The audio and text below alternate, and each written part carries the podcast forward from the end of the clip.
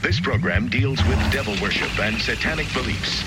It contains explicit scenes and descriptions of violent crimes and rituals. Americans are asking, who attacked our country? You have declared a subliminal genocide against the United States. Can you tell us why? Everything pertaining to what's happening has never come to the surface. The world will never know the true facts of what occurred, my motives. Night fell on a different world. And Iblis is thinking, you know, I should be getting this position, not Adam, and this guy is created from dirt. And how does the army feel about you being head of the Temple of Set? And the conspiracy theorists can say what they will, but I want you to give me power over Adam. And I want you to give me soldiers and minions and all of these things. The people have, that have so much to gain and have such an ulterior motive for putting in a position I'm in will never let the true facts come above board to the, to the world. And I want you to be able to give me the ability to whisper into the hearts of mankind. And uh, who was the grotto leader? Don't remember his name. You don't remember the name of a person who involved you in murder? now these people are in very high positions yet. One thing I wanted to read from is Ottoman Brothers by Michelle Campos. I think I mentioned this text a little bit last time um, and even talked about the sort of phenomenon of Ottomanism versus Zionism. I think she has some good portions about that, but you know, this book is really about the uh, potential of uh, an Ottoman identity in the wake of the Young Turk Revolution, where there would be a concept of uh, sort of uh, fellow feeling and uh, community based on uh, an Ottoman identity rather than uh, ethnic or national identities uh, for Arab, Jew, or that there could be some kind of uh, shared uh, community or shared identity based on that. Uh, obviously, it didn't go that way because the Ottoman Empire uh, was, uh, you know, no longer exists, and Yep.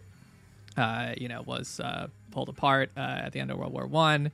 And also, we had the rise of, you know, ideologies like Zionism. But during the same time that you had, like, someone like Theodore Herzl going around uh, propounding Zionism, and there were a lot of people who were promoting this sort of idea of a Jewish like national home in Palestine. Herzl being probably the most like extreme example of uh, Zionism on the on the model that we we know it now, or promoting Zionism on the model we know it now. Uh, there were actually a lot of alternatives. So uh, she talks about that a lot. But one uh, thing I also wanted to touch on was uh, this section where she talks about like the popularity of, of Freemasonry in uh, the Ottoman world uh, during uh, this time in the late 19th century in particular. Uh, I just think this is interesting, you know, given like uh, some other topics we've talked about on SJ before. And it's definitely true. Like, I mean, of course, like secret societies are popular everywhere, but uh, Turkey is is certainly known, and especially this is really like a pivotal time in uh, the development of like the Turkish deep state, uh, for which you know Turkey is is, is known, right? The, they really are the the term like deep state. I think was originally coined uh, to talk about Turkey, right? The idea of It applying was, this to yeah. other contexts came about later. Um, and certainly it was like the parties like the CUP, which we just mentioned, that deposed the Ottoman Sultan, which kind of uh, formed the original uh, deep state, like those sort of committees and, and organizations within the Turkish state were, uh, you know, the original sort of deep state organizations. But this kind of gets into the aspect of, of, of the appeal of secret societies, um, or of Freemasonry in particular, which I think had some some parallel with that. Uh, interest in, in secret societies or secret groups as a, a governing model. She writes From the mid 19th century, Freemasonry provided a fertile philosophical and organizational ground for Ottoman liberal thinkers and reformers. Incorporating a belief in a supreme being, secretive rituals, and modern Enlightenment ideals, Freemasonry offered its members a progressive philosophical and social outlook, an important economic and social network, ties to the West, and a potential arm for political organizing. According to one historian of Ottoman Masonry, by the end of the 19th century, there was hardly a city or town of importance without at least one lodge. While the British model of Freemasonry was more conservative in bent and generally was supportive of the religious and political status quo, the French tradition of Freemasonry, which became more prominent throughout the Middle East, emphasized liberal, philosophical positions and encouraged political engagement and critique, including support for revolution. In Egypt, Freemasonry provided an outlet for political and social organization in the aftermath of British colonization, and Masons played a prominent role in the 1882 Arabi Revolution. Indeed, prominent Islamic anti-colonial activist Jamal al-Din Afghani consciously linked a desired political reform with his Masonic activities. Yeah, he was a big uh, proponent of Masonry. The first thing that enticed me to work in the building of the Free was a solemn, impressive slogan Liberty, Equality, Fraternity, whose objective seemed to be the good of mankind, the demolition of the edifices, and the erection of the monuments of absolute justice. Hence, I took Freemasonry to mean a drive for work, self respect, and disdain for life in the cause of fighting injustice. We recall, of course, that Al Afghani had numerous proteges and disciples throughout the Ottoman world, especially in Istanbul and Cairo. And as a result, Freemasonry emerged to be one of the most important organizations during the Hamidian period. A number of leading young Turks were uh, active Masons before 1908, possibly because of the immunity from police scrutiny that foreign lodges offered. After 1908, far from its origins as a closeted secret society pursued by the state and its secret police, Freemasonry was legitimized and institutionalized as part of the new socio-political order. In 1909, the long defunct Supreme Council of the Scottish Rite of Masonry within the Ottoman Empire was reconstituted under the leadership of Minister of Finance Javid Bey, Javid Bey MP Emmanuel Carasso, uh, MP Dr. Riza Tevfik, uh, and other luminaries of the CUP. Also that year, the Grand Orient Ottoman, sometimes called the Grand Orient de la Turquie, was established as uh, the umbrella mother lodge of the empire. An Ottoman minister of the interior, Talat Pasha, was elected Grand Master. In establishing the GOO, its leadership sought to establish an autonomous masonry in the spirit of political and national emancipation, as well as to form a core of constitutional liberals who would be able to stand up to the reactionaries still found throughout the empire. With this kind of institutional support, it is no wonder that Freemasonry flourished openly in the empire in the Revolutionary era. Between 1909 and 1910, at least seven new lodges were established, or old ones revived from dormancy in Istanbul alone. Most of them had names that linked them to the new spirit of liberty and progress. Les vrais amis de l'union et progrès, les veritas, la patrie, la renaissance, Shafak, uh, l'erreur, in Salonika, Masonic lodges multiplied so much, another historian has characterized it as proliferation that was likely to emerge shortly in a true Masonic colonization of the Ottoman Empire. In Jaffa, the existing lodge, Barkai, exploded numerically, and the following years, several new lodges were established in Jaffa and Jerusalem. As a stark illustration of the rapid growth of Freemasonry in Palestine, in contrast to the 57 known Palestinian Masons who were active in the 17 years before the July 1908 revolution, in the seven years after it, another 131 young men were initiated as Masons. Surely at least some of the men newly drawn to Freemasonry joined out of philosophical affinity. One surviving application for admission to a Beirut Masonic lodge describes the aspirant's motivation precisely in this way. The Freemasonry Order is an order that has rendered great services to humanity throughout the centuries and always raised high the banner of equality, fraternity, and liberty. It is an order that seeks to bring together mankind and to better it. I would also like to be part of such an order and to take part in benevolence and the useful works of your order. And then they talk about the catechism of Freemasonry. You know, uh-huh. what is a Freemasonry? A free man of good qualities who prefers above all justice and truth. What is Freemasonry? Freemasonry is an institution whose aim is to establish justice and humanity and for brotherhood to reign.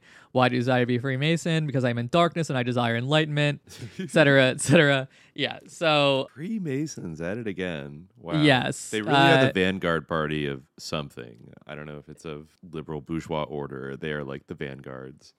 Yeah, I mean, really. I guess that like these lodges had like their own character, and like it actually varied like among uh, lodges, and it changed over time, right? So it says, uh, it talks a little about the demographics in these lodges, right?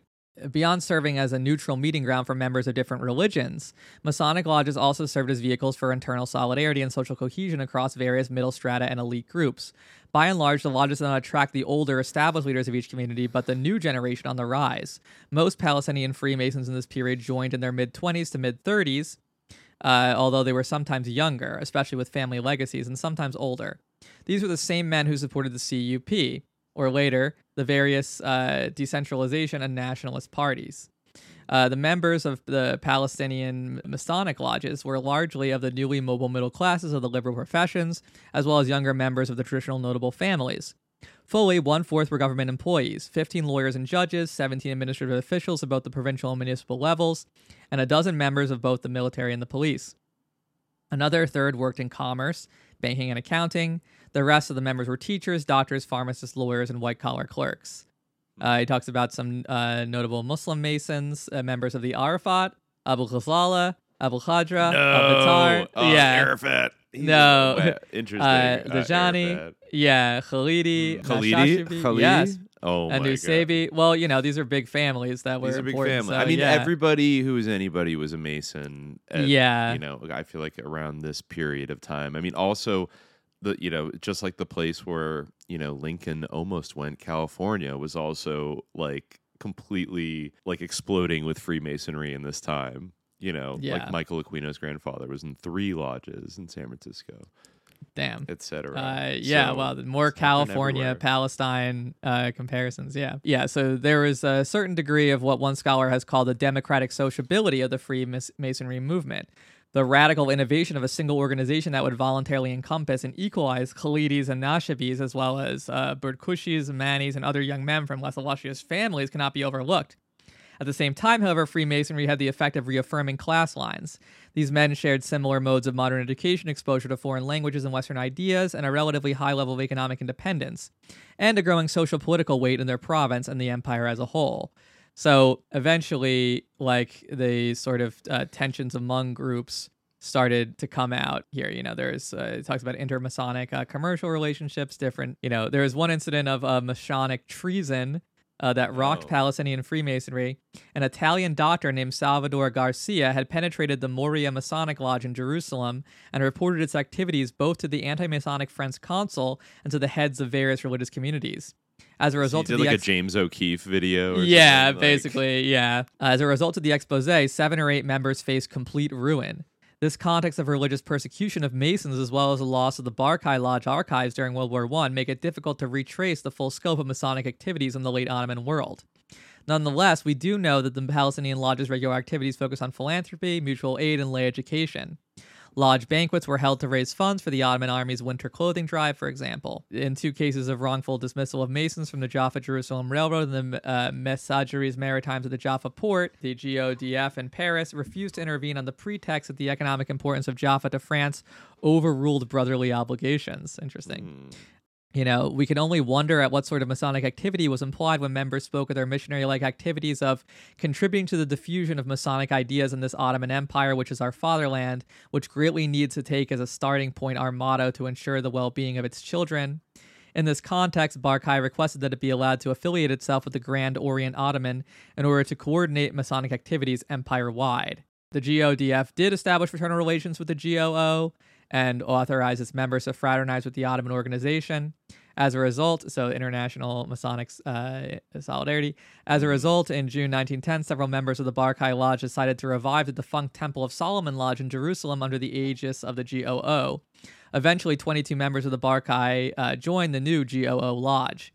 Within a couple of years, however, the Temple of Solomon would undergo an internal split that divided Palestinian Freemasonry along political and sectarian lines. So, this is pretty interesting here.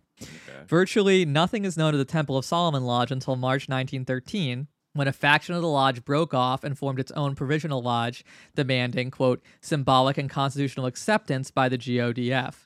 The new lodge, named Moria, immediately requested catechism books, proposed a lodge seal, began searching for a garden as a lodge headquarters, and set strict guidelines for admission to the lodge. Only those with irreproachable reputations and, and decent French need apply.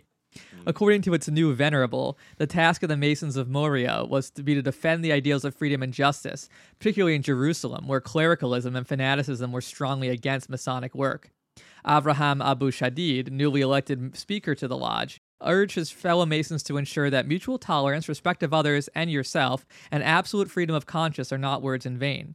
According to Abu Shadid, in the East, the word freedom is replaced by servility and fanaticism, while equality and fraternity are vocabulary replaced by synonyms of superstition and hypocrisy. Through their Masonic mission, Abu Shadid envisioned a renaissance of the Ottoman people. This new star, which comes from our east, continues to shine with an increasingly sharp glare, and our path is clear. The day will come when its luminous clarity will disperse all darkness, and the base of the shaking humanity will collapse, and one will see then all the nations, all the races, all the religions will be erased and disappear, and to take make place for a rising generation, young people, free, fraternizing and sacrificing a whole glorious past, a whole for a new era of peace, truth, and justice.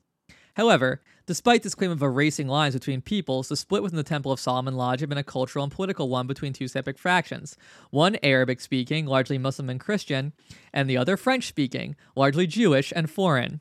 Of the eight known Temple of Solomon members who defected to form Moria, five of them were Jewish, one Christian, and two were foreign Frenchmen. If before the split, Temple of Solomon had been re- a relatively mixed lodge with 40% Muslim, 33% Jewish, and 18.5% Christian members, post split, Moria had only one Muslim member.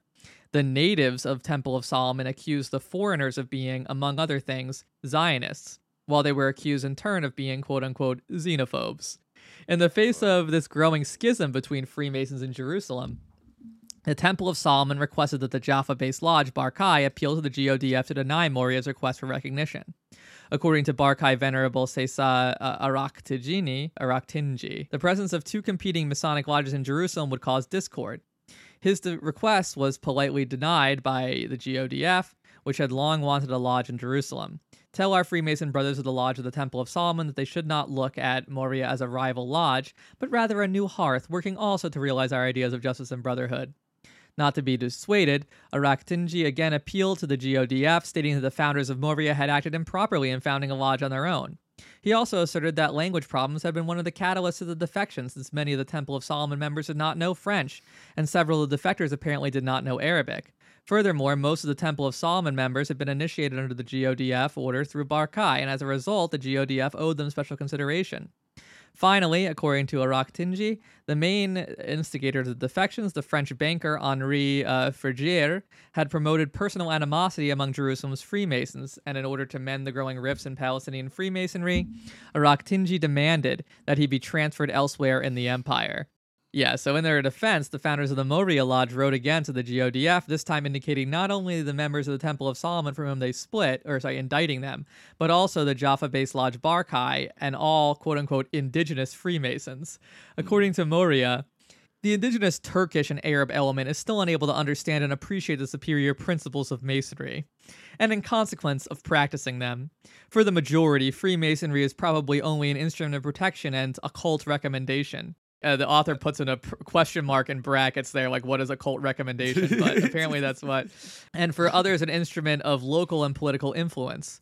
The work of the lodges consists primarily of illegible text um, Uh, and recommendations. Redacted. Yeah, not always, unfortunately, for just causes and in favor of innocent Freemasons. The rest does not exist and cannot exist because the indigenous know only despotism, from which they suffer for long centuries, and their instruction is very underdeveloped and is not prepared to work with a disinterested aim for humanity and justice. So Why do I get such bad vibes like hearing Freemasons just talk about our centuries long global plan for like and justice? And it's like um, they never elaborate like what the plan really is. I the mean, yeah.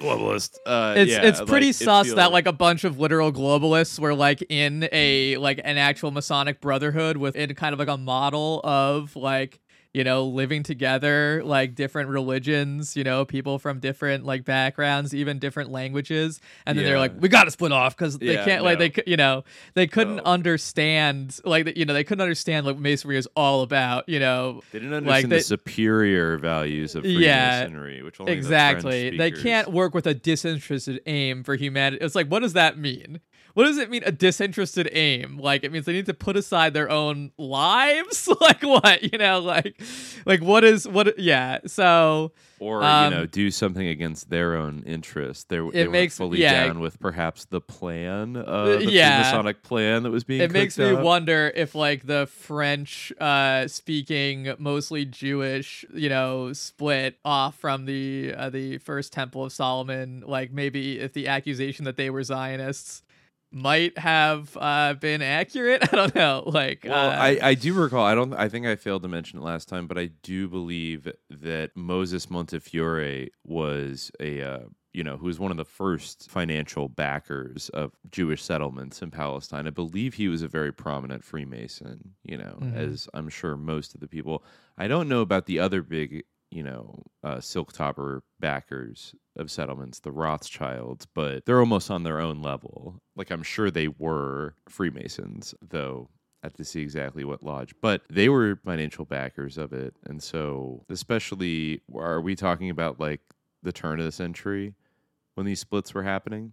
Yeah, this is basically like you know 19. I think this is uh, actually even later. I think this is 1913. Yeah, so, I, I, it actually wouldn't be surprising at all if like they, you know, yeah, these French speaking uh, Freemasons were connected to like the Rothschilds or other, you know, whatever, and were pursuing a Zionist project. Not yes. too shocking, but you see even the rift of the conflict, you know, starts in the lodge first and then trickles down everywhere else. Yes, and this and that definitely came to to a head like even you know later on. Let me see. Uh, what's the best part here to read? talks about like how that quote obviously was uh was racist. While proposing universalism on one hand, Masonic lodges in practice expounded a very Eurocentric, and in the case of the GDF, uh, GODF, Francophone view of the modern liberal man.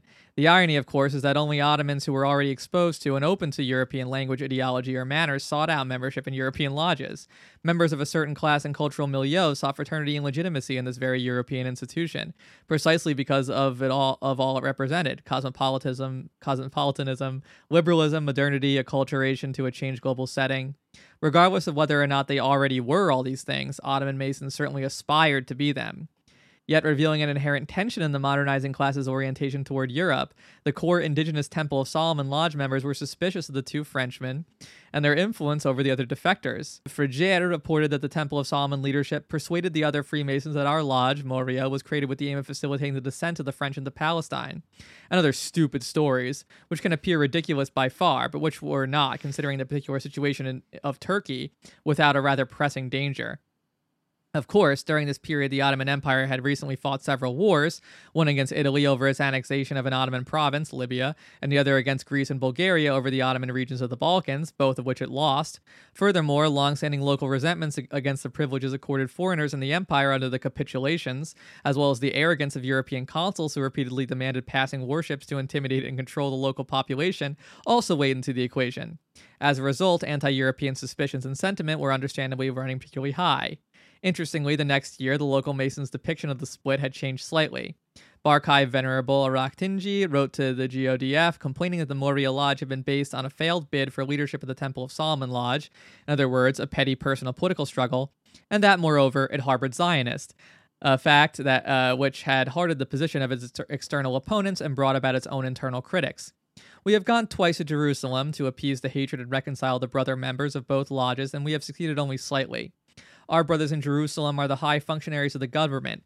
They are notables, though well educated non fanatics, who fear being viewed derisively in the eyes of their compatriots, and, therefore, prefer to move away from their Freemason brothers, the Zionists. Yeah. Yeah, he, uh, right. Yeah, he also right. The balance at the time of the elections uh, will be right, and our brother Zionists will be more useful in secrecy and more content through the majority of the lodge. Sorry, though the majority of the lodge would be notable natives and senior officials of the government. At least the name of the lodge ceases being a Zionist lodge and will be respected more in the eyes of the population of Jerusalem. Mm-hmm. Well, yeah, but I guess they got that reputation. Yeah. Yeah, yeah. And just to you know, just to confirm here. Uh, yeah, not only is the Rothschild family uh, uh, fond of Freemasonry, but they founded several uh, Freemasonic lodges on various wealthy estates that they owned, which are still active today. Uh, the hmm. Ferdinand de Rothschild and Concordia lodges, which I think were both consecrated in the 18 early 1890s. Mm. So, yeah, I'd say, and you know, uh, Edmund de Rothschild was from the French branch of the family, so you know, yeah. Mm, Interesting. Well, um, yeah, it makes sense. But yeah, the this author addresses um the issue of like Zionism versus like you know Ottomanism more directly in this uh, chapter uh, called Ottomans of the Mosaic Faith. It starts off in the winter of 1910. The Salonican Judeo-Spanish newspaper La Tribuna Libera published a plebiscite in which uh, it asked its readers where the future of Ottoman Jewry lay: assimilation, nationalism, or Zionism. The Papers of was an effort to settle the battle that had raged in the Judeo Spanish press in the preceding 18 months over the growing clash between Ottomanism and Zionism. According to the paper, the situation was bordering on fratricide and threatening to engulf Ottoman Jewry entirely. Yeah, so in the years between 1908 uh, revolution and World War I, the Jewish communities of the Ottoman Empire were on the brink of a real communal crisis. For one, questions over changing communal leadership led to a series of power struggles in cities all over the empire, from the capital in Istanbul to symbolically important Jerusalem, to even relatively small Jewish communities such as Tiberias and Beirut.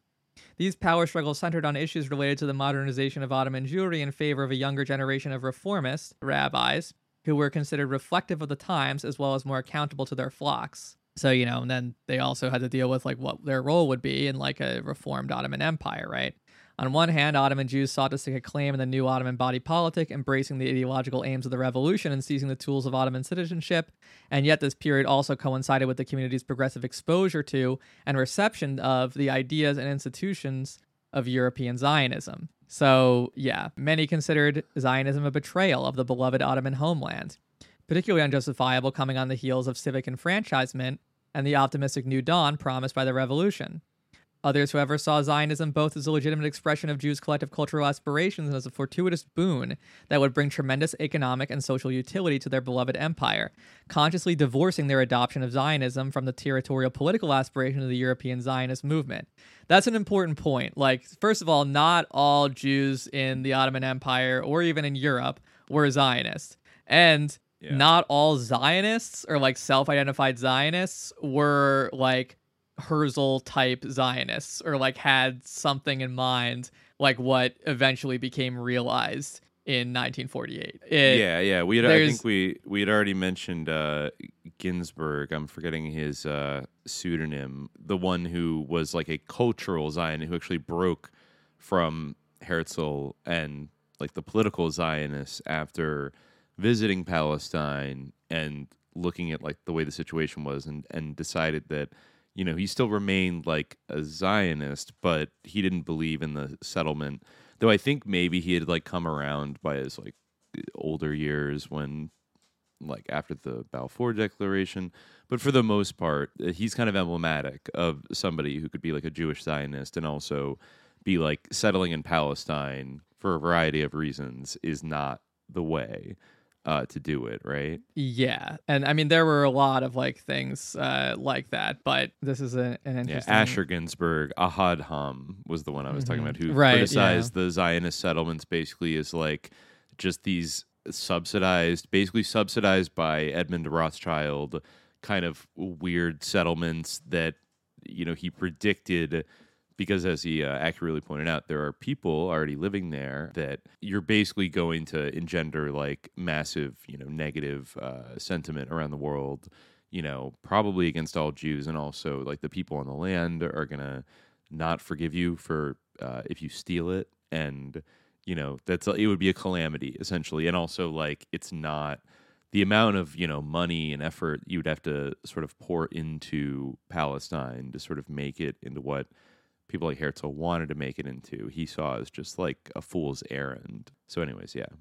Yeah, this is a section on the Zionist critique of Ottomanism. So, at least this, I mean, this tendency was pronounced enough. I mean, she talks about a lot of like examples of this, you know, organizations that were founded to promote Ottomanism among Jews, right? To, encourage Jews, you know, uh, Yitzhak Levy, argued in the aftermath of the revolution, we are all citizens of the uh, citizens of the Ottoman nation, and it is incumbent upon us to break out of our special associations. He called on all Jews to learn Ottoman, Turkish, and Arabic, and to participate fully in Ottoman Palestinian public life. Similar faith in the future of Ottomanism was expressed by Levy's political rival and fellow Jewish communal leader Albert Antabi. Although not utopian, Antabi clearly understood the transformative and modernizing potential of the revolution. We are on a great journey to transform the entire social life of degenerate and oppressed people, and to unify all these heterogeneous nations which to date have been driven by confessional beliefs made to divide and not unite. Freedom will undergo convulsions, equality will suffer crisis. We will have a Muslim parliament, moderate, reactionary perhaps. We will preserve our constitution. So, yeah, there's a lot of organizations like that, but this section about the Zionist critique of Ottomanism and their anxiety about it is interesting. The sincere pro Ottomanist expressions and active participation of the empire's leading Sephardim posed a worrisome development to both officials and quote unquote civilian ideologues of the Zionist movement.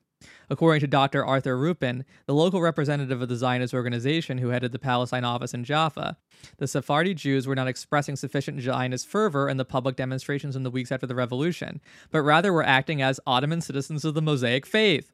In fact, Ruppin claims several Sephardi community leaders prevented Zionist symbols from being displayed, and one Zionist newspaper complained that they went so far as to tear a Zionist flag from the hands of a parade participant.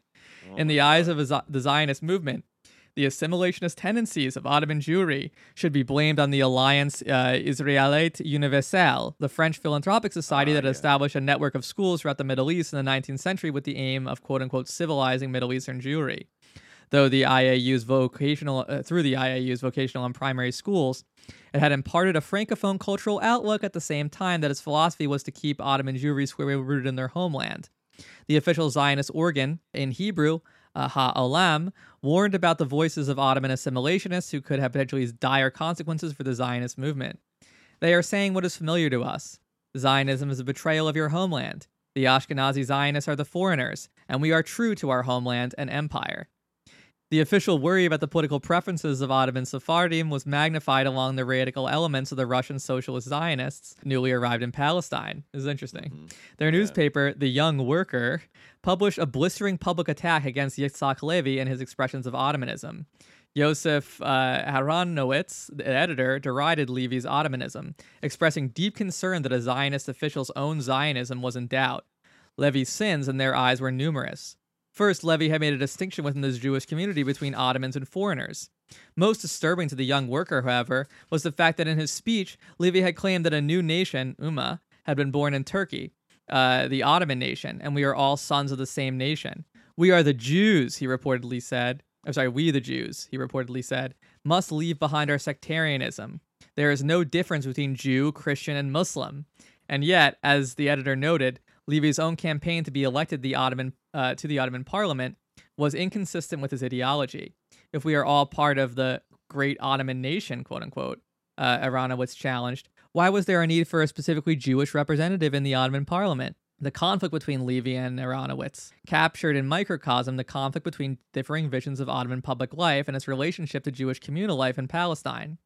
For Aronowitz and the Zionist radicals of the self proclaimed New Yishuv, participation in the new Ottoman political system was a good strategy, but it was devoid of the inherent value it had for Ottomanist Jews in Palestine. For these instrumentalists, participation in imperial public life was desirable only in as much as it would allow Palestinian Jews to push for Zionist separatist aims. Unlike earlier Jewish immigrants, these newcomers rarely took upon themselves Ottoman citizenship, and their outlook toward Jewish nationalism and Zionism was rather dogmatic. In, so- in short, they denounced ideological Ottomanism and derided the feelings of brotherhood born of the revolution as one sided efforts of the Jews, as they saw it, a tendency to be more Marxist than Marx. However, these newly arrived immigrants, who numbered less than several thousand of Palestine's approximately 50,000 to 70,000 Jews, by no means represented the entire Zionist community. On the contrary, they represented a small faction even within the Palestinian Zionist settlers, a point the anonymous correspondent Jafen Yafoni made in the official Zionist newspaper, The Globe, Ha'olam. The young worker wants to present the truth from Eretz Israel, but instead it presents the truth as it sees it, or rather as it wants it to be, Yafoni complained, highlighting the paper's advocacy of quote unquote radical views on Hebrew labor. Despite their minority status back then, the voices of the young worker have been magnified in retrospect because of the leading role that the socialist Zionist parties took in the history of quote unquote post Ottoman, uh, pre state Palestine, and later in the leadership of the state of Israel. Mm-hmm. Other Ashkenazi Zionist immigrants had a different orientation to the Ottoman state and their role in it. Uh, Eliezer ben Yehuda, a Russian uh, Jew who had immigrated to Palestine in the early 1880s and would be known as the father of modern Hebrew for his linguistic contributions, exhorted his fellow Ashkenazi immigrants to take on Ottoman citizenship, as he urged readers in his newspapers The Deer and The Observation Jews, be Ottomans! This call was echoed by David Yellin, whose father had been a member of the Jerusalem City Council in the second half of the 19th century. We, the Jews, can enjoy this freedom like the other citizens, and we need to do this. Every single person will be an Ottoman citizen and will encourage others to be Ottomans as well. Ben Yehuda and his son Itamar ben Avi welcomed the revolution and reform as critical for the development of the empire as a multi ethnic and modern entity, strengthened by its diversity if held together by overarching civic bonds. As Jews, the civic identity which they understood as central to the revolution was the very thing which enabled them to feel a part of the changes taking place. Hmm. Turkey is an empire made of many peoples. Every people in Turkey preserves its peoplehood, Amamut, speaks its language, knows its culture and nationality that is special to him. But despite that, we all, according to the basic constitution, are Ottomans, sons of one state, equal all of us in the responsibilities and rights in civic and public life. The basic constitution does not demand from anyone to give up his private peoplehood, his personal culture or language. But all of us together must from now on participate in the general feeling, the general good of the state for everyone together, and all work together in peace and quiet for the general good of the state. Rather than an expression of assimilation, however, Ben Yehuda explained that this commitment to imperial citizenship allowed him to live out his Hebrew nationalism. Hmm. But what is the meaning of the term Ottoman? It is not the name of a nationality, nor of a race, nor of a people in the natural meaning of the word. Ottoman is not a synonym for Turk. No, God forbid. It is a political term, no more. So the phrase Jews be Ottomans does not mean Jews be Turks or Jews be Arabs. In Hebrew, the meaning is thus Jews, be citizens of the state you live in. Jews, enjoy the political rights of the land of freedom in which you live and in which you wish to live uh, national Hebrew lives without giving up anything of your nationalism. Jews, be like the Arabs, like the Greeks, like the Armenians in the Ottoman Empire. Speak Hebrew, but be citizens of the Ottoman Empire in order that you can be Hebrews in the land of your fathers. Ben Yehuda's attitude was not a radical position, for even before the institutionalization of the Zionist movement, early Zionist settlers were encouraged to take on Ottoman citizenship. This was an outcome of Ottoman government policies which did not favor the settlement of foreign citizens who would push for special privileges and rights accorded to other foreigners under the capitulation system. As a result, the colonists on the early agricultural colonies, uh, Moshavot, were required by the sponsoring philanthropist Baron Edmund de Rothschild and his administrators to adopt Ottoman citizenship. After the failure of Jews to elect a candidate or otherwise influenced the course of parliamentary elections in the fall of 1908, Ruppin, the leading Zionist official in Palestine, also adopted the position that Zionist immigrants should take Ottoman citizenship. Indeed, from the early months after the reinstatement of the Ottoman Constitution in July 1908, the Zionist movement in Europe placed increased importance on the Ottoman Empire, first as the object of their diplomatic efforts to secure eventual Jewish autonomy, and a distant second as a site of Zionist education and mobilization among Jewish communities in the empire. In 1908, the ZO established an official office in Istanbul under the management of Victor Jacobson, with the aim of lobbying the Ottoman government and overseeing Zionist mobilization throughout the empire. In both respects, the movement was to make some minor advances, but its overall failures either to win over the government or to mobilize the masses to the Zionist program by the eve of World War I were intimately related. From the outset, the Hamidian government had been suspicious of the Zionist movement and its intentions toward the territorial integrity of the Ottoman Empire, and rightly so. The Zionist movement operated under the premise that it would seek a charter from the Ottoman Sultan for Jewish autonomy in Palestine, known as the Basel Program. The last Hamidian governor of Jerusalem, Ekrem Bey, who left Jerusalem in August 1908, had written to the capital that the Russian Jewish immigrants in Palestine were a quote unquote dangerous element, and that Jewish immigration overall was a threat to the empire. Over a 30 year period, the Ottoman government repeatedly implemented a series of laws aimed at preventing Jewish immigration to the empire and banning land sales to foreign, and occasionally Ottoman, Jews. In 1908, they reevaluated their strategy, the Zionist movement, that is. In the fall of 1908, uh, they had articulated three main axes from which to operate. One, to secure a role for the Zionist movement within the Ottoman political spectrum, preferably using Ottoman Jews for this effort. Two, to gain government and Jewish support within the empire, for which it would be necessary to narrow the expressed goals of the movement. And three, to promote public relations, the press, on behalf of their goals. At the same time, the Zionist movement was struggling with an internal political crisis over the direction of the movement political diplomatic, uh, Herzlian Zionism, and active, practical Zionism. In other words, creating facts on the ground in Palestine. Throughout this reevaluation, the prescribed role of Ottoman Jewry in carrying out the Zionist agenda was never clearly defined. On one hand, some Zionist officials argued that the Jews of the empire should be, quote unquote, awakened to help the Zionist movement in its diplomatic efforts. Indeed, the Zionist officials in the Istanbul office met with prominent Ottoman Jews, including the four Jewish members of parliament, important Jewish governmental advisors, and Jewish representatives of organizations and communal institutions. The ZO wanted to gauge the individual's orientation toward Zionism, to enlist friends in the Zionist cause and try to neutralize the potential damage foes could do to the movement. In its appeal to high ranking Ottoman Jews, the Istanbul office carefully spun the goals of the Zionist movement to be more in line with what it perceived to be within the range of acceptability Zionism within the boundaries of Ottoman patriotism. In its official communication with the Jewish MP Nissim uh, Mazliah and Nissim Russo, Secretary of the Minister of the Interior, the ZO presented its goals as creating a shelter, a cultural center for the Jewish nation in Palestine, promoting their economic, physical, intellectual, and moral rejuvenation. As such, the ZO assured the Ottoman gentlemen that the Zionist movement sought to work within the new Ottoman constitutional parliamentary framework. Ottoman Jews, as Zio assured uh, Mazliah and Russo, had a notable noble role in the Zionist movement and would thus serve both the Ottoman homeland and the Jewish people. Preempting the detractors, the Zionist official stated, I think this quote is key. I mean, uh, like, is this sincere? But like, this does like give you a sense of like, you know, how uh, uh, much of a spectrum this this could be. If in certain circles Zionism is still considered as a separatist aspiration that could constitute a danger to the Ottoman Empire, this is a monstrous madness. They are only the confused spirits or the slanderers who disfigure and falsify our idea in such a manner. Zionism does not have anything to do uh, with separatist tendencies against the integrity of the Ottoman Empire, which correspond by no means to the real interests of our nation. We must reassert the perfect loyalty of our idea and demonstrate that its realization is in harmony with the interests of your beloved homeland.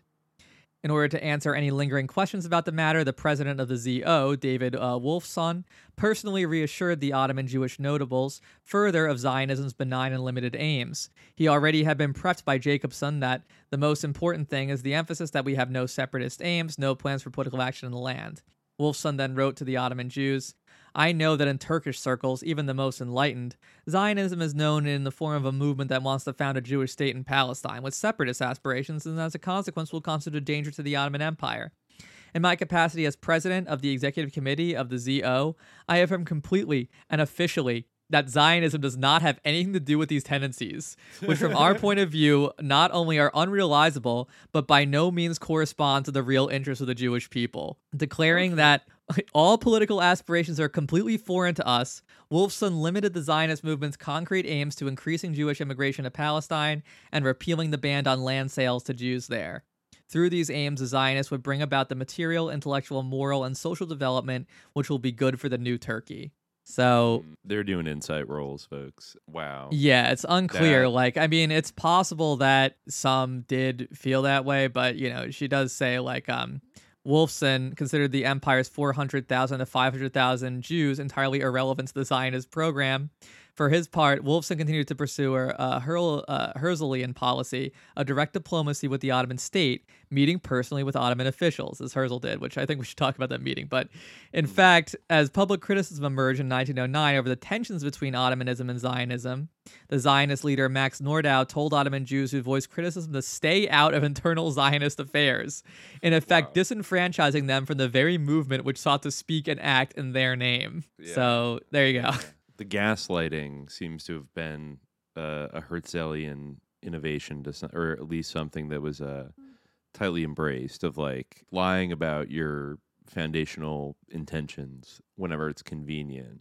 I mean, I guess that's just politics, but at the same time, Yeah. like I mean, I do think that like there were some who did see it that way. Like who did see like, oh, you know, like you know, it's not about separatism. It's about just like, you know, emigrating like having a place to to rest or whatever, you know, like a- a I, I think at this place. time you're right. Yeah. Like, especially for the the actual people that move there. Um, Yeah. you know, and I think even I think they mentioned the split between like the Herzlian like diplomatic approach and then the The the practical. more realist. Yeah. Yeah. I think Edmund de Rothschild was heavily identified with the practical approach of like pouring a ton of resources into Mhm. these various settlements and that also that that French organization, the Alliance uh, Israélite uh, Mhm. uh, I forget exactly what the other word Yeah. was, but that organization and like getting building up like modern agriculture and like infrastructure and things like that because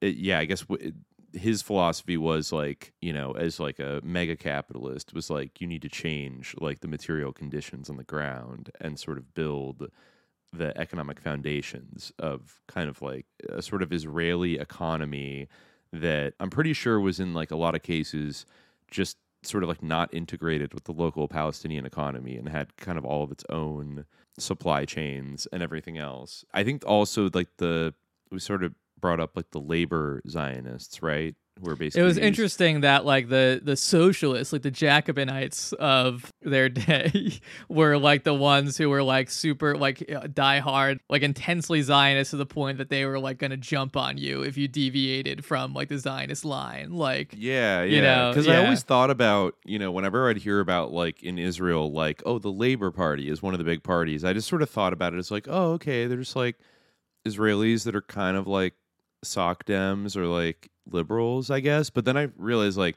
it, it has a very different specific kind of history in like the Israeli context of like the Labor Party grew out of like one of the strains of Zionism, which I guess is often referred to as labor Zionism, that was, I guess, yeah, very, very militant about like setting up a state in Palestine. But they had, I, I still have to go through probably next time uh, we might tackle some of the specific like ideological things of all these different strains. But it seemed like whereas like Herzl was like really focused on like high level diplomacy and kind of like negotiating with like powerful people to get a state like they I guess a lot of labor Zionists like wanted to maybe Rothschild felt this way too, but that, you know, the European Jews were you know, they were in all these kind of professions that were like lawyers, like bankers, like accountant, you know, t- stuff like or like traders or merchants, but they they needed to build up basically kind of like a Jewish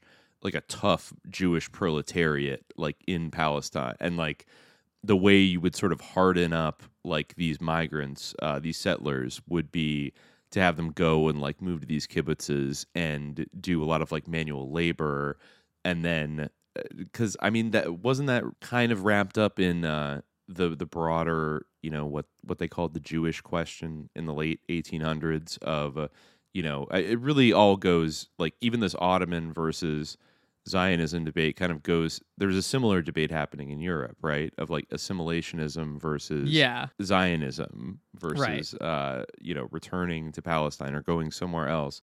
So I think that for some of the Zionists, like they thought the assimilationists were like the classes they tended to populate and everything. Like they didn't have like a tough like workforce kind of thing.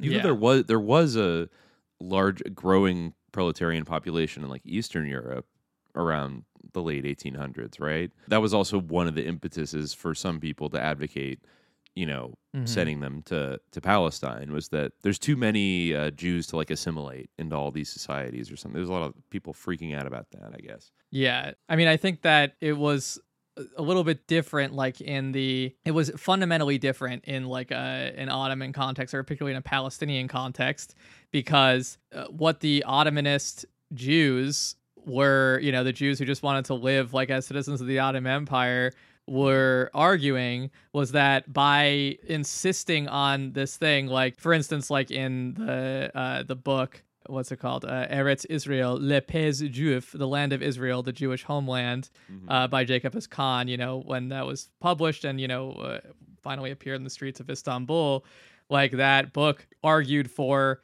a Jewish homeland and a Jew- with a Jewish army and a Jewish police force, right? And uh, Victor Jacobson, you know, uh, the ZO's representative in the Ottoman capital, worried greatly about the impact the book would have, seeing how it directly contradicted the watered down version of Zionism that he and his colleagues have been peddling among Ottoman Jews and Ottoman officials.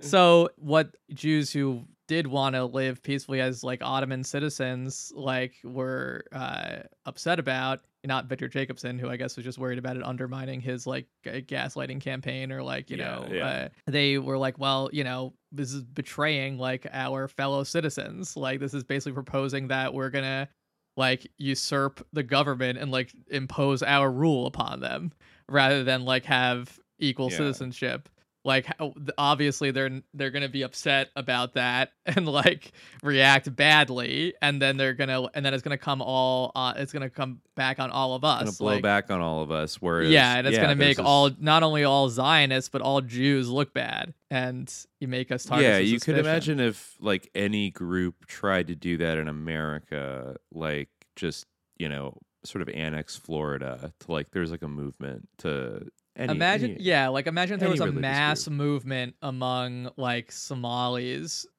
to like create like an independent caliphate in michigan and it was like incredibly popular.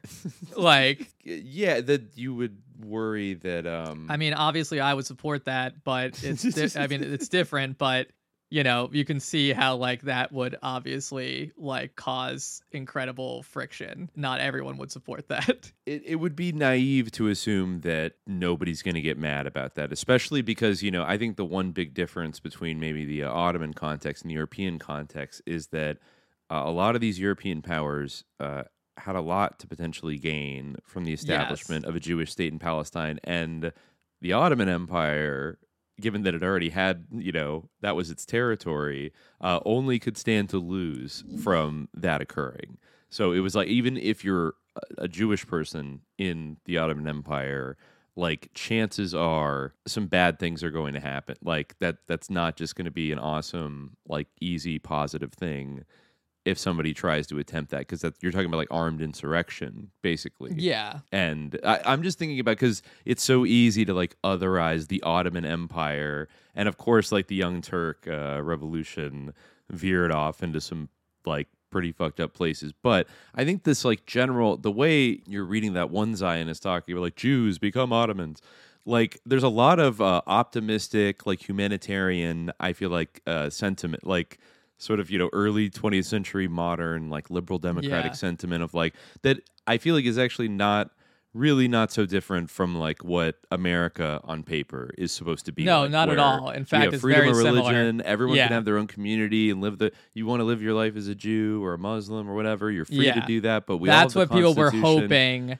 the Young Yeah, Turk yeah. Constitution so would be. when you Yeah. talk about like you know america's best friends the zionists like they were against like the more uh if you want to say like american ideal option than you know than the, the, Oh, the yeah. ottoman than the ottoman jews who didn't want all that to go down you No, know, yeah. thought that that might be a disaster so again it's like somehow history gets twisted into like you know, it's like uh, Herzl's vision of like the Israeli cowboys like riding up on the sunset, like looking like they're in, you know, Arizona or something. But in reality, these people are much more extreme and really. Yes. I mean, they're in a certain way, they're kind of, you know, like certain movements in the 20th century, like they're hyper modern, but also like aggressively against like the actual values that like modernity is supposed to bring. I mean, I think of like uh, Nazi Germany is one example of that. You know what I mean? Like Yeah. they they want to like embrace like the technology, the Promethean technology, the future, but they also want to be like Bronze Age perverts and like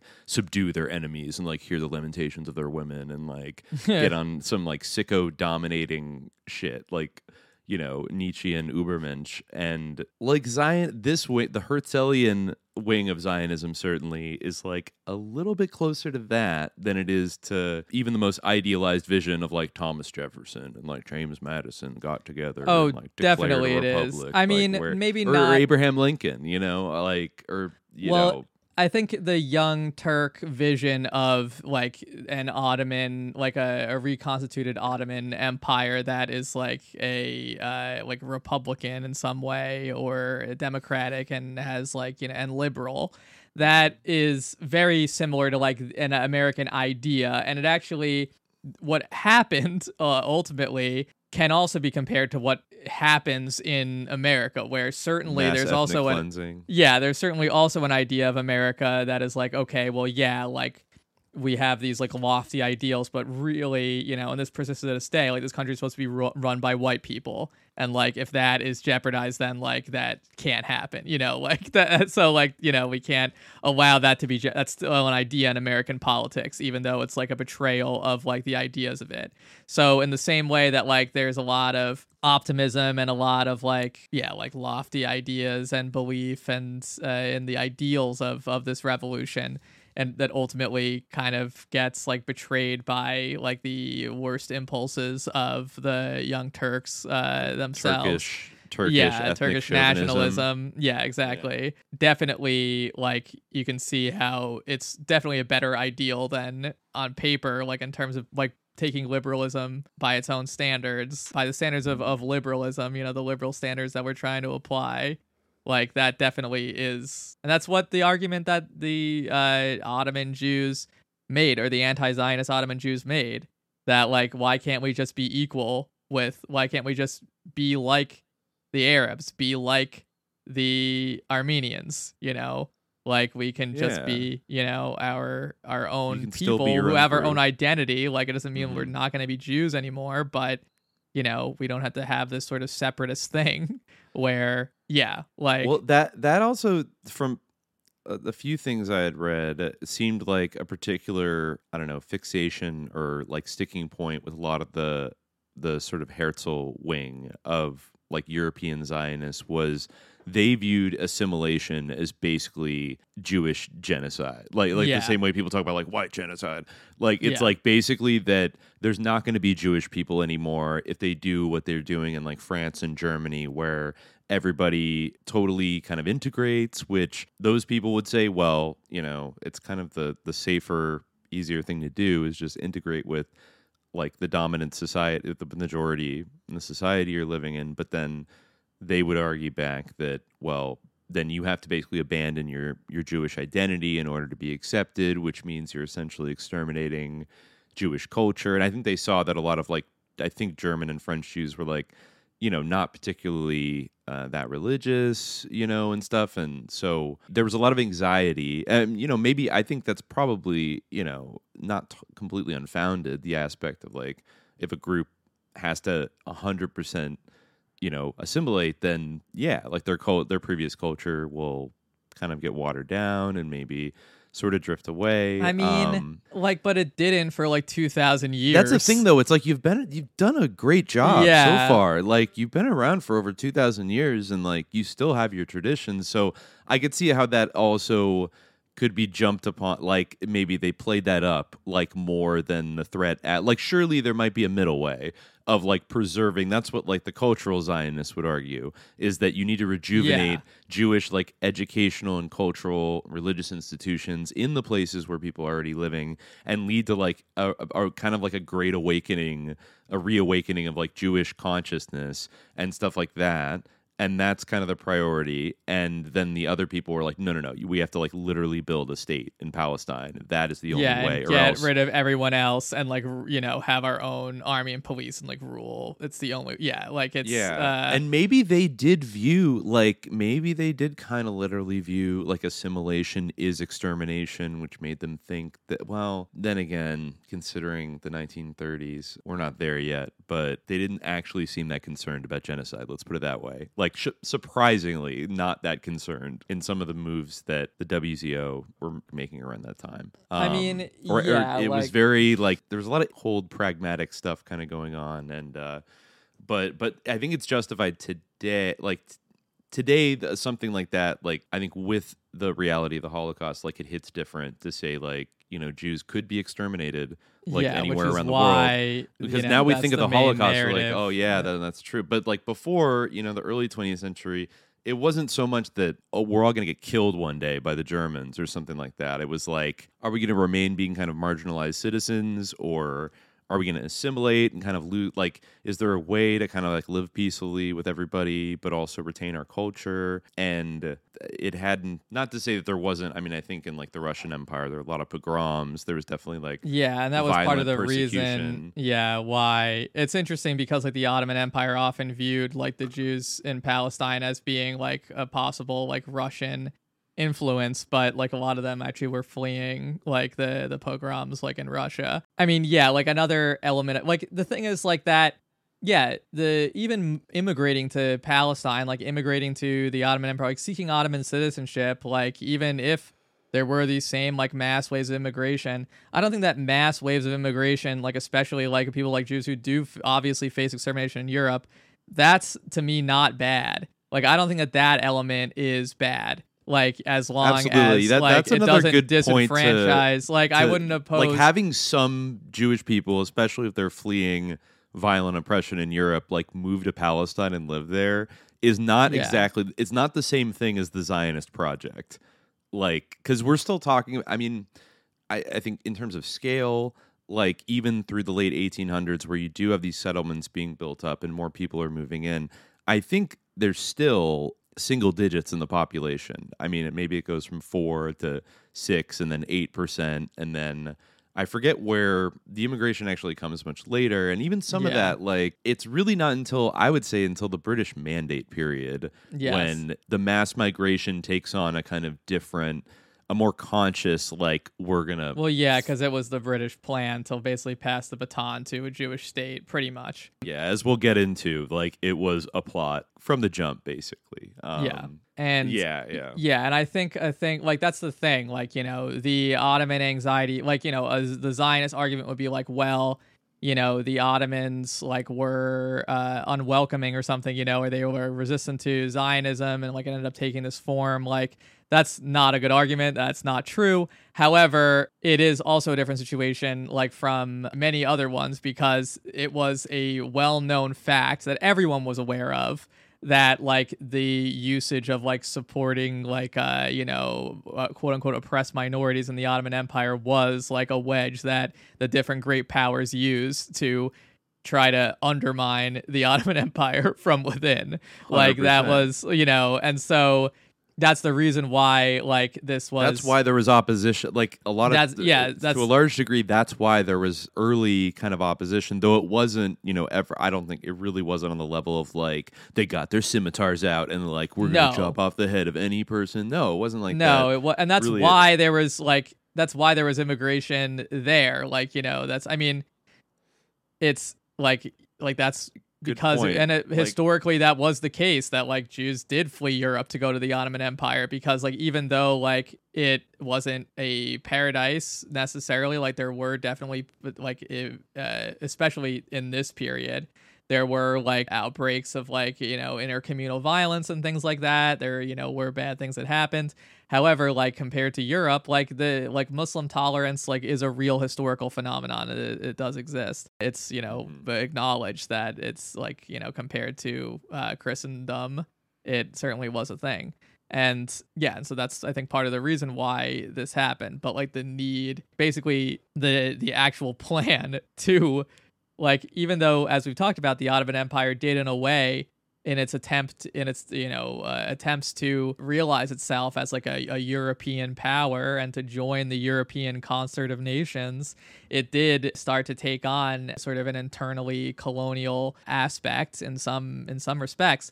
But also it was definitely the target of european imperialism and colonialism. Certainly in the case of theodore herzl it was self-consciously an effort to participate in that Oh yeah, Like- yeah. I mean, they say it like in their Yeah. own writings, basically. I mean, Yeah. and then they don't say it like in very public pronunciations, but like in you know in mm. private or whatever, they freely admit that like that's that is their aim. That's what they're here to do, and it's a good thing for the most part because you know for Theodore Herzl especially, I guess he's almost notorious for how seldom he ever even mentions people that are living in Palestine. Like he is almost the pioneer of the like what what Palestinians kind of approach Yeah. that you still see Zionists like low key kind of using today as a justification. It's like, well, you know, they're just Arabs, like they belong to the other countries, or there wasn't anybody there. Like, you know, basically just like kind of always denying their existence, basically. I mean, it's like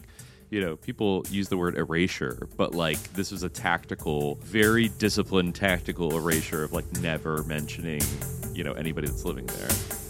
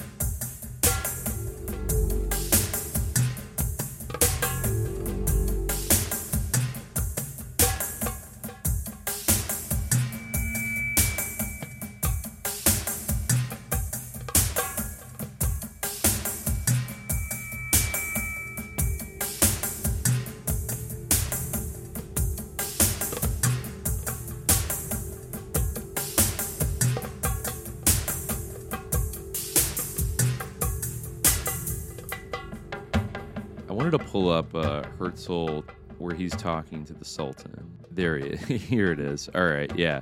This is talking about. There was this article um, by Khalidi uh, about the Jewish Ottoman Land Company, which was. Yeah.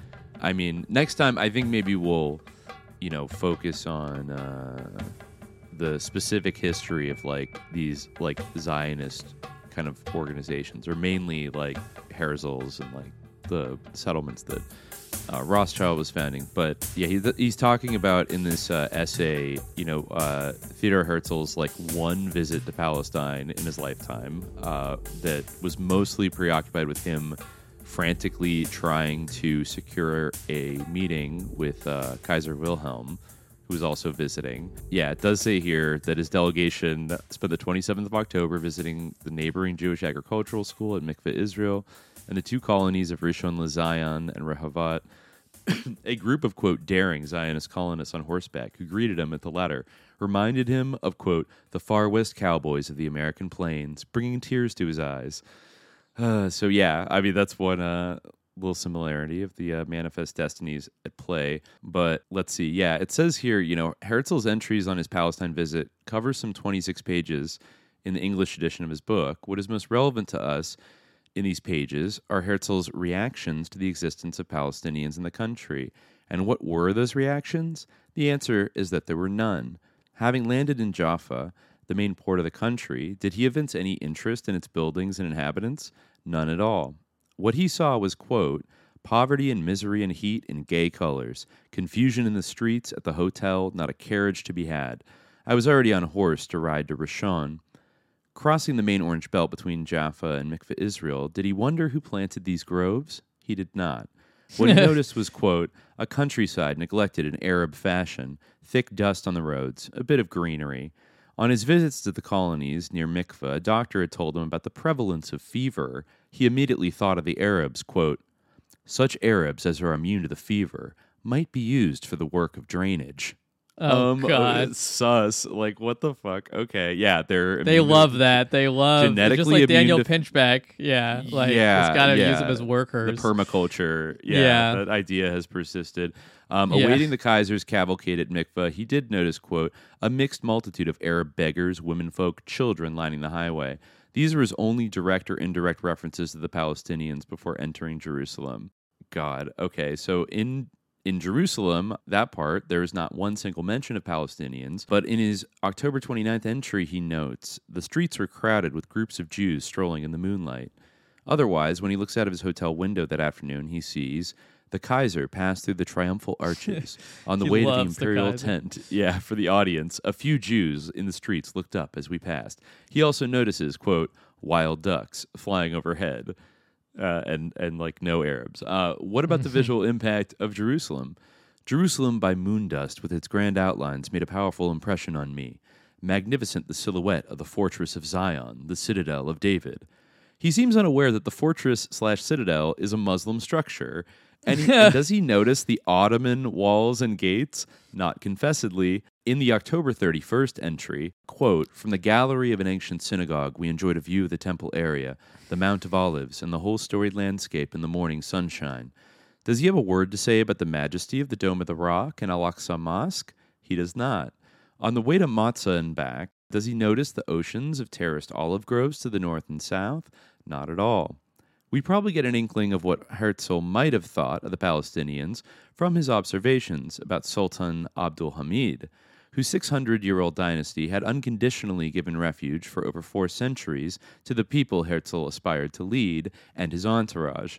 Having just had an audience with the Sultan, who had throughout treated him graciously, Herzl wrote in his entry of May 21st, 1901, and this, this part's wild. He says, I can only compare this anonymous band of bums to a tangle of venomous snakes.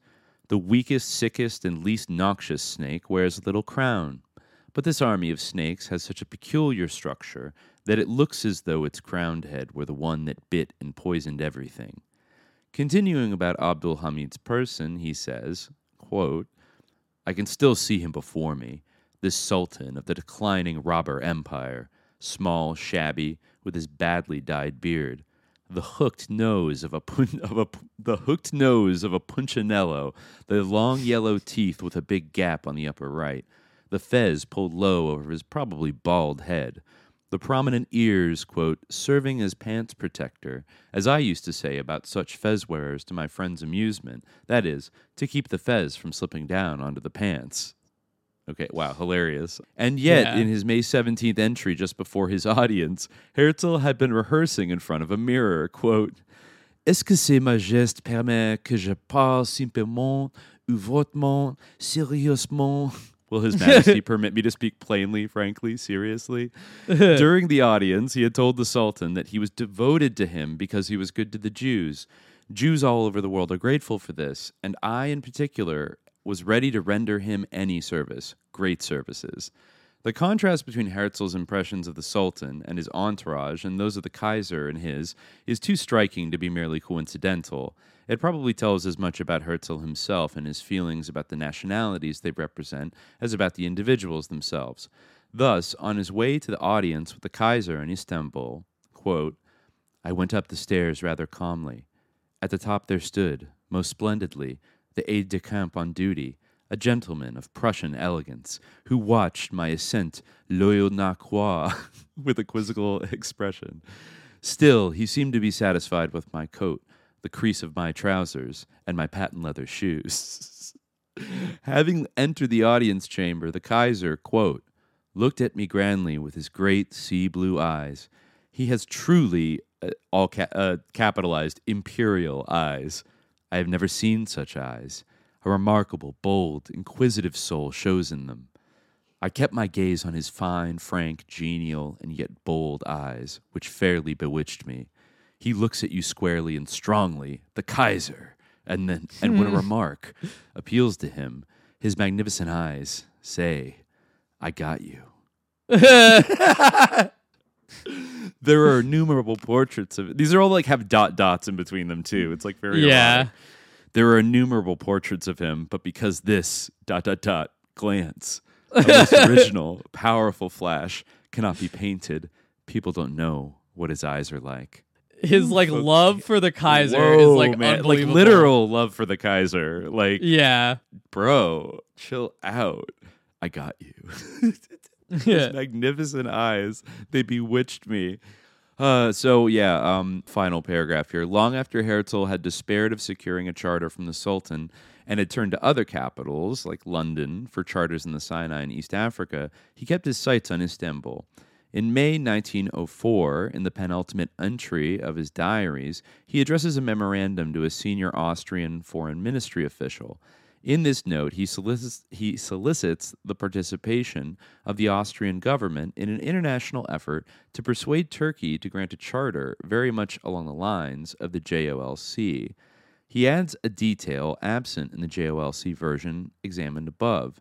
He envisages, quote, a settlement area in Palestine and the vicinity large enough for five to six million Jews.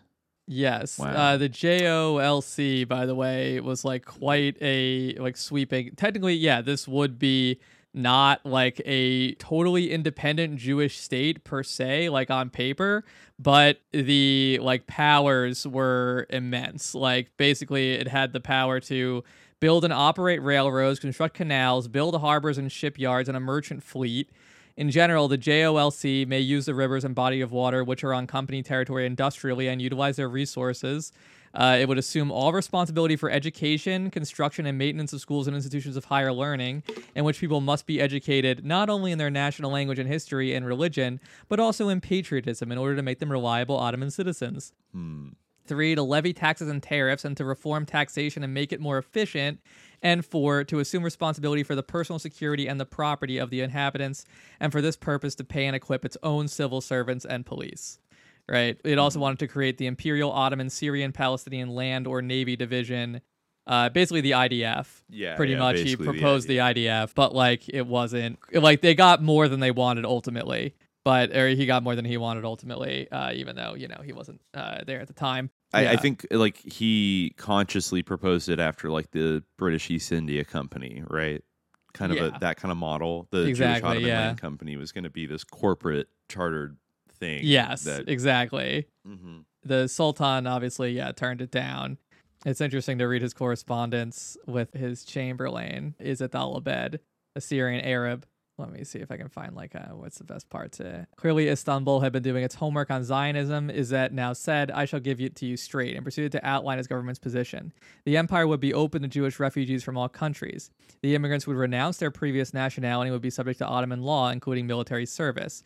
They could establish themselves in any of our provinces except, at first, Palestine. In return, Herzl would form a syndicate for the consolidation of the public debt and assume a concession for the exploitation of all mines, already discovered and yet to be discovered, including gold, silver, coal, as well as oil wells. The company in charge of this concession would be composed of a board entirely of Jews and Muslims. Uh, Herzl took all this in stride, assuming that this was only the first offer and they would be open to bargaining. He wanted His Imperial Majesty to be assured that he could count on my sincere and determined devotion.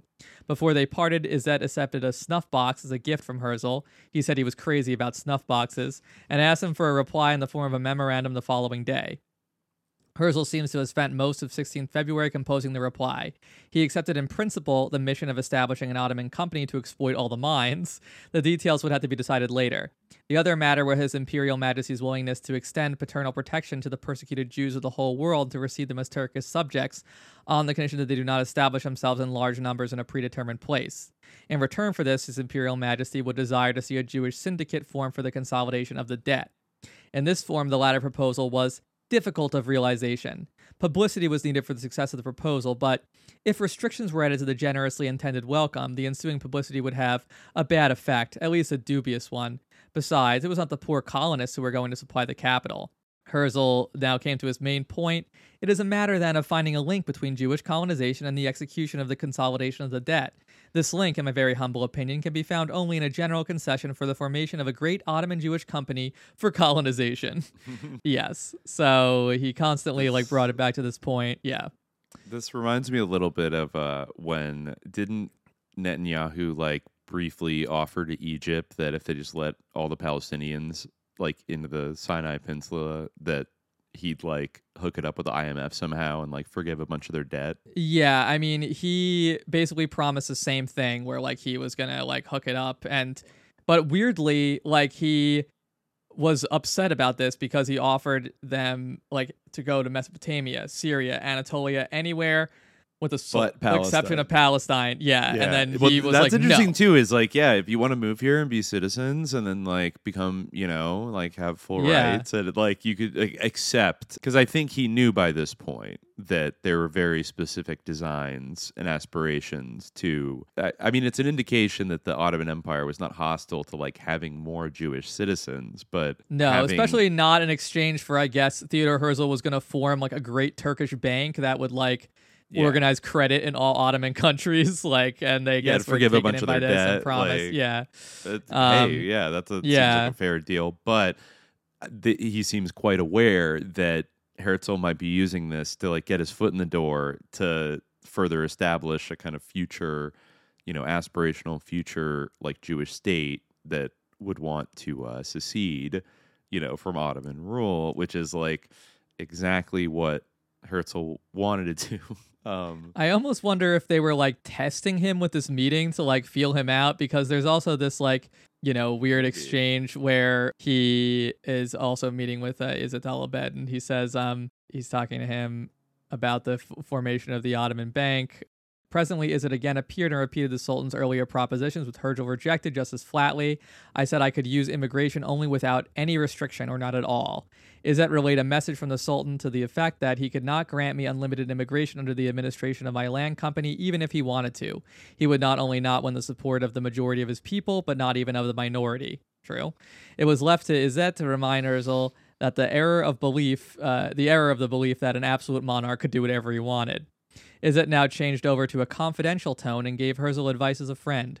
The Jews should enter the country as financiers and make friends. They should attend to the binding business and after that to the banking business. And finally, we would see what could be done for your colonization request. Herzl should leave, as he said he would, the following day, create the syndicate, earmark a sum of money uh, to be deposited but kept at Herzl's disposal as a security, and then the Ferman decree would be forthcoming for the mine concession, for example. Herzl divined deep ulterior motives in these words and believed that he and Izzat had reached a new level of mutual understanding when Izzat sprang on him. The government needs a million pounds now. Can you get it for us? Aha, the Hijaz Railroad, thought Herzl to himself. Yes, he promptly said, give me unrestricted colonization, you will have a million in very short order. But Izzat dismissed this as impossible at the moment. Finally, never mind about his gall, Herzl proposed that although he could not agree to the Ottoman government restricting immigration, why could not the Ottoman Jewish Company itself undertake not to admit more than a certain number of colonists? But Izzat wanted to know how many, for instance. Uh, which Herzl replied that he had not, uh, he hadn't given the matter enough thought. The idea had just popped into his mind. yeah, number. Yeah, just eh. The whole notion has just of this has just popped in my mind. I'm not obsessed with it. It's not like my one like driving passion in life. I'm not like monomaniacally devoted to it at like the expense of all else.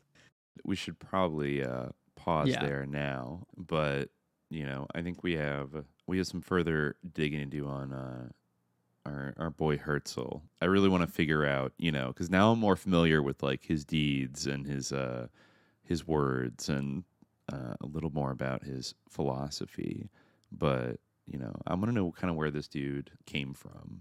Also, you know, I think we're we're almost up at the one of the big turning points, which is World War One, which I World feel War like One is gonna be crazy. Yeah. World War Um, One, a lot of crazy shit happens. A lot of it's like not particularly well known or like not properly put into context. And of course, like the end result of it is that's often where a lot of like the history starts when people are doing an overview. It's like the British mandate of Palestine. Yeah. But you know, I, I've I watched a few things and I read a few things, and I can already tell like it is so undersold how fucking sus the British mandate of Palestine was. It was unbelievably Like, sus. was- yeah, just reading some of the document, just reading the Balfour Declaration, I feel like is something we should do. And like some of these other, It's only like, what one sentence. It contained Uh, multitudes.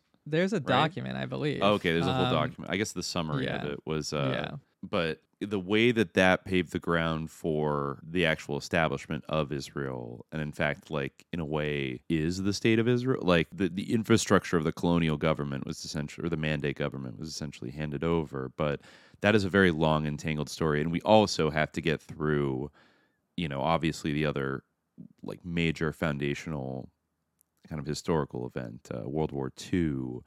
But even more importantly, like the years before World War II, because uh, that's when we, I think, the closer we get to present day history, I feel like the more uh, parapolitical, like overtly parapolitical, this Yeah. entire uh, grand narrative is going to be. But I know there's a book that I I read a little part of, but I think it is called Zionism in the Age of Dictators by Lenni Brenner. I just read one chapter from that, which was about the World Zionist Organization in like the early 1930s and sort of uh, their realpolitik, if you will. But no, but World War One, there's a ton to get to, Yeah, and you know and- Zionism itself. I guess we have to like also define. I think we've given some good examples uh, today of what they said they believed in. You know, the the Herzlian you know wing at least, and also of course like increasingly they're intertwining, especially with the British government around like the turn of the century, definitely into World War One. Because I mean.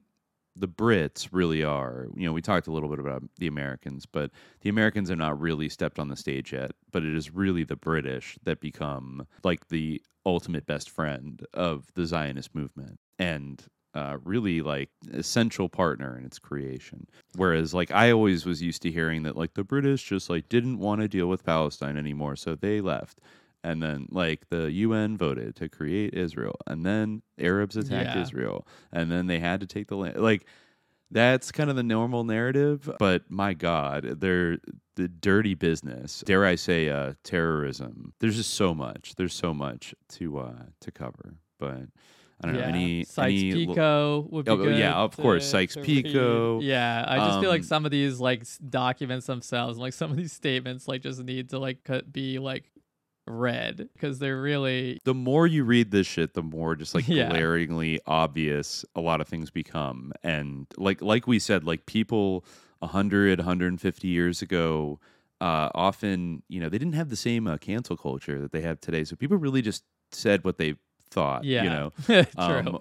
Um, they would really speak uh, bluntly about um yeah not know. that we yeah i mean i guess you're being facetious but you know I'm being facetious. Yes. Yeah, yeah.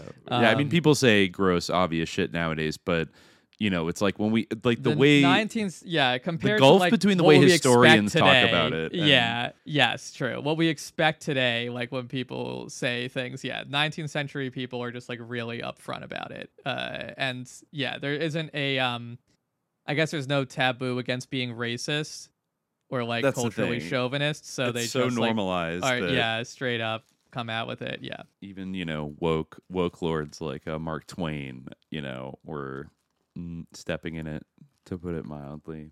But yeah, so I mean that means there's there is the the close you know the further we get into the modern era, the more receipts there are because this is not exactly it's not exactly a super ambiguous case though. Um, it is very you know complex, so I think we want to lay it Yeah. out in a uh, winding discursive way that slightly makes sense, but. Uh, yeah so far, you know, I think it, it's pretty clear. Like they're yeah the the uh, the imperial no, I'm pretty pleased are with what we've covered so far. Yeah, and I imagine we'll have a good angle on what's to come as well. I think we definitely put to rest that there were, in fact, uh, people uh, there. Yeah, we've established there were people there. Yeah, doing stuff. It was not just a uh, a dusty, haunted graveyard Yes. like Mark Twain, or you know, an ironic tourist attraction. It's a real place with real people and a thriving soap industry. So don't let anybody tell you otherwise. We'll be back soon to continue the uh, the grand narrative. But until that time, dear listeners, stay vigilant. Peace.